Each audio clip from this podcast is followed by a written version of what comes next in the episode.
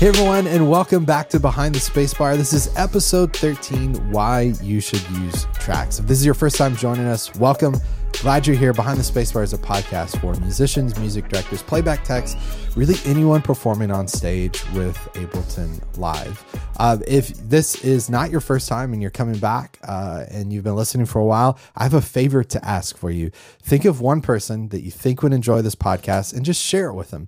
Uh, shoot them a text, uh, share a link uh, from Apple Podcasts, and say, hey, check out uh, Behind the Spacebar. I think you would enjoy it. In fact, today's episode will be super helpful for someone, uh, maybe band members, um, fellow band members that you're trying to, to transition to using tracks.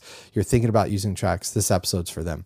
Uh, last episode, episode 12, uh, uh, we called it Real Musicians Don't Use Tracks. And I, I tried to really answer um, uh, kind of that that pushback, that hesitancy a lot of people have about using tracks where they feel like maybe they're cheating. They feel like uh, you know real musicians don't use tracks. I, I tried to to fight back and, and, fight back and combat the idea that using tracks is because uh, you use tracks because you're a lesser musician, and if you're a real musician, you don't use tracks. And I hope that episode was beneficial, helpful. Again, my intent in that was not to try to shame people that um, don't want to use tracks. If you don't want to use tracks, fine, that's great, that's okay. Um, but I was just hoping that we could walk away and say, listen, if you don't enjoy tracks, you don't want to use them, it doesn't make sense in your context, then great. In fact, I had uh, someone uh, comment on YouTube and talk about how they just play with click, they don't use tracks, their band's super full, they're happy. Again, that's great, that's fantastic. But I thought today's episode would make sense as a follow up episode to last week's episode because we I, I kind of hope to debunk the idea that using tracks makes you a lesser musician or that you use tracks to cheat or that using tracks is cheating. I hope to debunk that, and I thought, well, maybe I did this out of order. Maybe I should start with the whole idea of like why you should use tracks in the first place. So uh, that's today's episode. I just have a couple thoughts. I think this will be a quicker episode. Just a couple thoughts I wanted to share, um, but I would love to hear from you. Um, yes, this is a podcast. So if you're listening on Apple Podcasts, there's really no place to do this.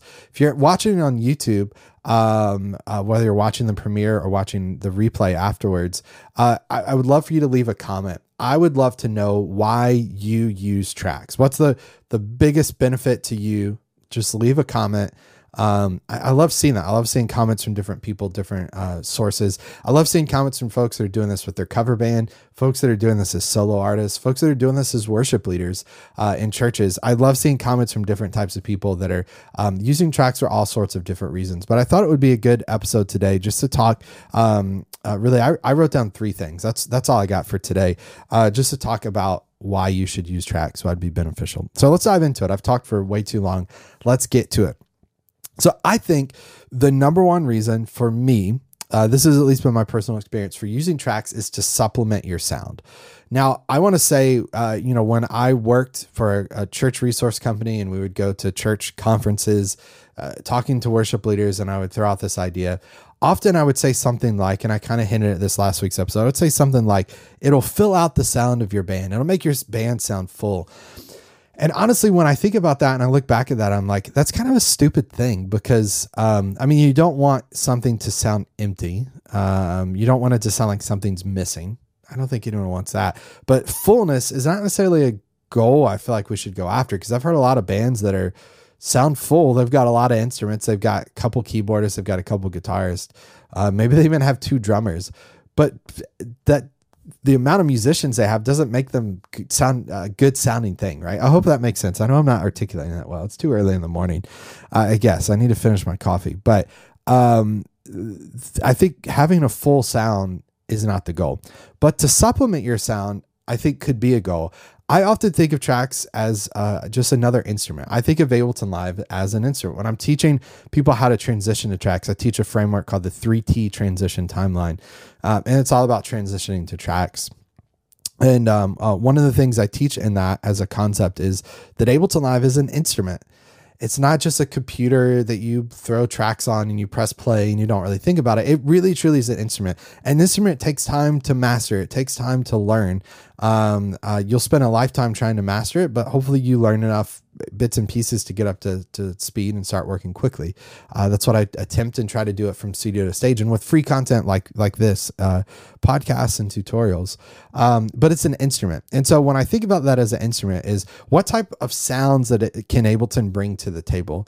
Now it depends on your context. It depends on um, maybe you're bringing stems from this the stage, um, uh, from the studio to the stage. That sounds like a great name for a company um, and you're trying to represent that stuff. That's that's one part of it. Maybe it's content you're creating on your own, or maybe it's for me the very first time um, I used Ableton Live for tracks. I think this is the first time I'd used tracks before. This shows you how old I am. I'd used tracks before, but it was on a, a Discman a CD player, not a Walkman. I'm not that old, but uh, a Discman CD player. And um, when the uh, drummer would start and doing four on the floor, the subs would actually rattle the stage and cause the tracks to skip, so we'd kill it. So yeah, the first time I used Ableton for tracks on stage was uh, with a band I played with in college. And um, the second year, I've told the story before, but our second year, our percussionists left. And so we added just a little tambourine thing in, and we all went like, wow, our, our life had changed because it sounded um, just adding a tambourine in just just elevated the sound of, of the song of the band.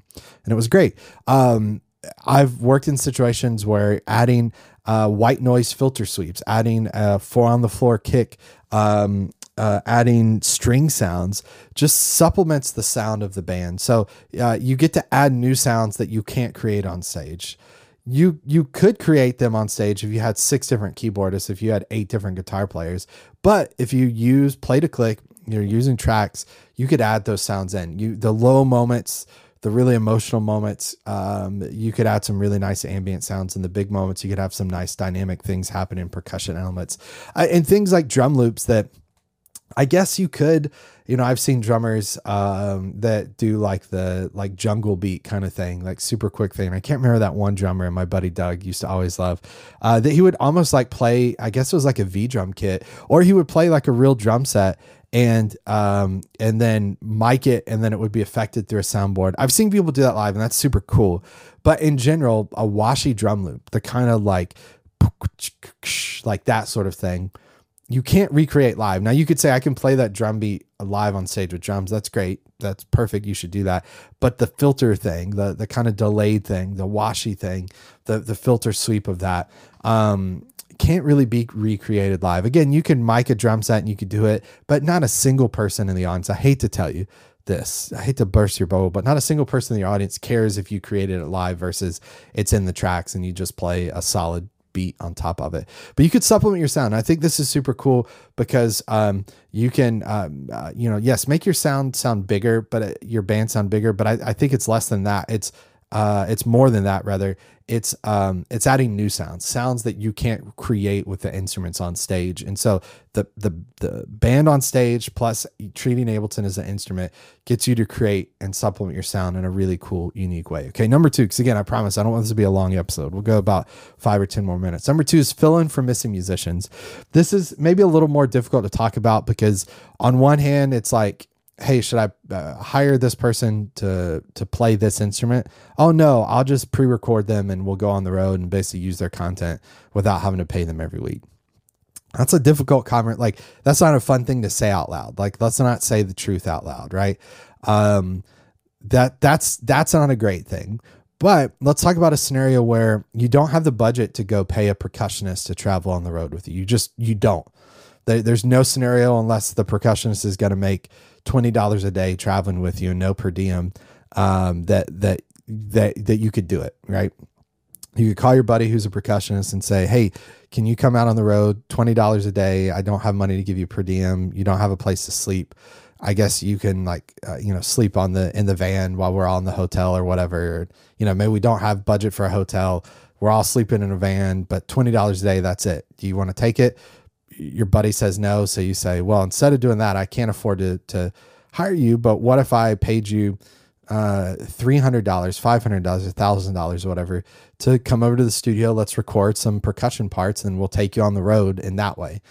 Again, this is a difficult thing to talk about. It's kind of, it quickly turns into the they took our jobs kind of mentality, if you know that reference. Um, so I don't want to go there with that. But from a perspective of, um, uh, again, adding new sounds from a perspective of um, just very practically, this is the point I'm trying to make with part two. Again, sorry, it's really early. I need to finish. I'm like halfway through my coffee, my iced coffee here. I need to finish it.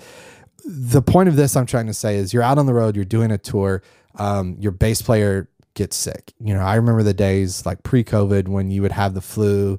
I remember doing an event at Sweetwater, interviewing a band where I had the flu, double ear infection, uh, snot's coming out of every orifice you can imagine, and uh, I, you know, the show must go on, right? I flew all the way out to the booming metropolis of Fort Wayne, Indiana, and uh, you got to do your interview thing inside. In between takes, I would go wipe all the snot off my face and my eyes, and go back out, put a smile on, and do it. Uh, and you know that's how we used to be. And now with COVID happening uh, and post pandemic, some would say still in the middle of the pandemic. Uh, whatever your take is, man, I'm really going to offend a lot of people with this episode.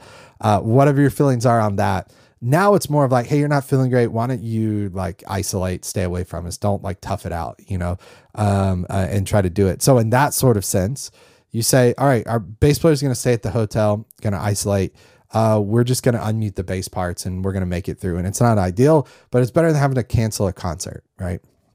Maybe you're in a situation where um, you are a drummer, you're a bassist, guitar player. Um, and when you when you talk about your song from the the the record, you go from the studio, you had a lot of like not necessarily piano parts, but a lot of pad parts, synth parts. Um, again, you don't have the budget to pay to bring someone on stage. Like, let's just say that's reality. You don't have the budget to do that, but you created all those parts in the studio. Why? Who says you can't bring those parts with you on stage? Again, you could say it's cheating. Okay. If you feel that way, don't do it. But I guarantee you, again, unless you're going to, I said this last week, unless you're going to see a jazz trio or, uh, you know, virtuoso bass player, uh, you know, someone that you're going for their musicianship, not a single person in the audience cares. They don't care that they hear pad sounds and key sounds that aren't on stage. They go, man, this sounds just like the record. These people are, this vocalist is insane live. They're so good. This band is so tight together. And the emotions I feel right now, they're not opening their eyes and going, wait, where are those keys and pad sounds coming from? Normies just don't think about that. They don't care. I think sometimes we we care too much about ourselves and we have ideals too too high where we think and again, it's all context. If your context is you're playing jazz standards, then then please don't have sounds that aren't uh, unless it's like a new form of jazz standards. I don't want to rehash what we talked about last week, but uh, again, if you're a three piece drummer, bass, guitarist, then throw some pads in, fill in for missing musicians.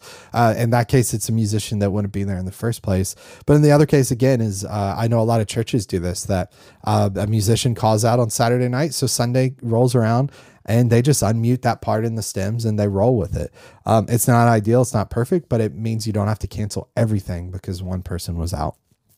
Um, th- that's a great kind of scenario. Now it gets awkward and like the drummer calls out and he got a band like rocking out to no drums. That that to me, I draw a line there. That's a little weird for me. You know, let me know in the comments if you're like, um that that's too far for me or we've done that and it works again i tell a story often I, typically in the context of like a church thing but um we were in brazil for a, a, a worship conference thing um i don't know how many years ago this was five six years ago now i was living in florida and uh, we went to this conference and a full band opened up and then we were leading worship and it was me on guitar with tracks um, uh, someone playing acoustic someone playing keys and uh, two or one female vocalist, I think, if I remember now correctly. I think that's right.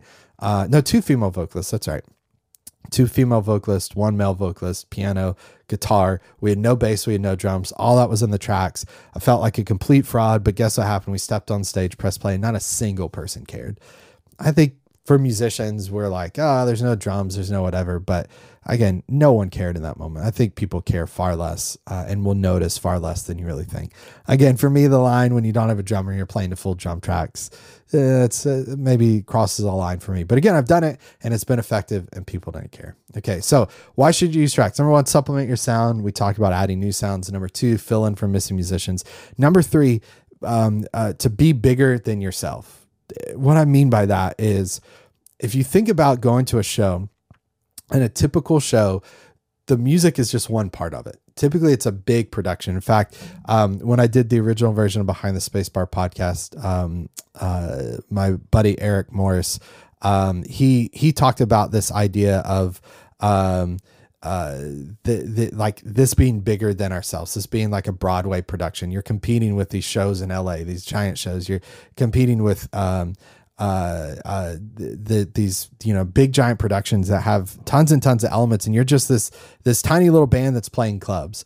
Well, how can you compete compete with that? The way you compete with that is tracks, right? You uh, have tracks that have sounds that um, uh, that uh, you don't have like in your band, um, and you sound bigger than yourself. You're bigger than yourself by using click, using tracks, and automating your production elements. Um, having your lights be in sync, your videos be in sync. Um, uh, again, it's bigger than you. Uh, an example I often think of my buddy uh, Adam um, uh, Tico, who is music director, guitar player for Lauren Alaina um, we were uh, kind of going back and forth. I was helping him with the Ableton set thing he had, and he sent me a set. And what was awesome about the content that that Adam had in his set was it just reminded me of one of the reasons to use tracks is to add emotion. And again, I'm going to keep that as like a sub point under point three, which is be bigger than yourself, because he had taken parts of a song where maybe there's like a big drop, and and instead of just playing straight through and just dropping, what they had in the tracks was there was like a cymbal swell and there was a big filter sweep into that moment. Then at the drop, there was like an 808 kick that hit. There was a sub bass thing. There were all these things that were meant to be felt, not seen. They were meant to be experienced, not noticed, if that makes sense, to add to the emotion of the song, to make this ballad feel bigger than it is. Um, I think sometimes we forget that with tracks, particularly again, I sometimes I get into these ruts where I like want to pick on worship leaders, but particularly in like a church worship leader context, because you go by your song at Loop Community, you go by your song at MultiTracks, it's the original parts, uh, and you think this is what I just I press play and I play with uh, the song and we're good. But think about it from a music director standpoint, a mu- musician standpoint. Think about it from the audience perspective. Um, if you're in a church context, think about it from the congregation perspective of what's the end experience for them? What's the end user experience? And if you could take a song that's just kind of here, but you can add these transition elements that that build to a big drop, or in the drop that kind of take us, you know, to a different level and then bring things back. Um, we can use tracks in a way like that to be bigger than ourselves. So filter sweeps, affects things uh, voiceovers. If you have a song where in the middle, um, you know, I've heard people, this is like the kind of uh, uh, not typical thing, but like you have a song that has a certain theme and you play a speech from someone, a famous speech from a politician or um, uh, someone that's talking about a certain topic or whatever, um, uh, someone that's known when you think about this thing. I, if to me, it feels kind of like the U2 thing. Like if I think of U2 playing a giant stadium tour in the middle of a song, they're going to have this part where they play a video clip. It doesn't even have to be a video clip, but it could be a video clip or it's just a voiceover of someone speaking and like the bridge of this that drives the, the point home. That's being bigger than yourself. That's not just playing music, that's thinking of an entire experience. And again, you might listen to this and go, I have no desire to do that. I just want to play music. Then great, do that. But again, I think if you're in the if you're in the goal of like I want to serve the people that are in the audience well and I want to do what's best for them. I want to create the best experience for them. This is a great way to do that. So, again, I promise this would be a shorter episode. I'm going longer than I initially intended. Um, but reasons you should use tracks, just three that came to mind for me supplementing your sounds, adding new sounds. Think of Ableton as an instrument. What are the parts that that instrument can play that can supplement your band, that can add to your band? Not with the goal of being full. Who cares if your band is full or not? That's not a goal. Uh, but it's to add new sounds to your band. Uh, number two is to fill in for missing musicians, or or to add parts that that wouldn't be there. You don't have the budget to hire this person. You don't have a keys player in your band. You can have key sounds in your band. And then number three, the goal of being bigger than yourself for creating an experience, something more than just the music.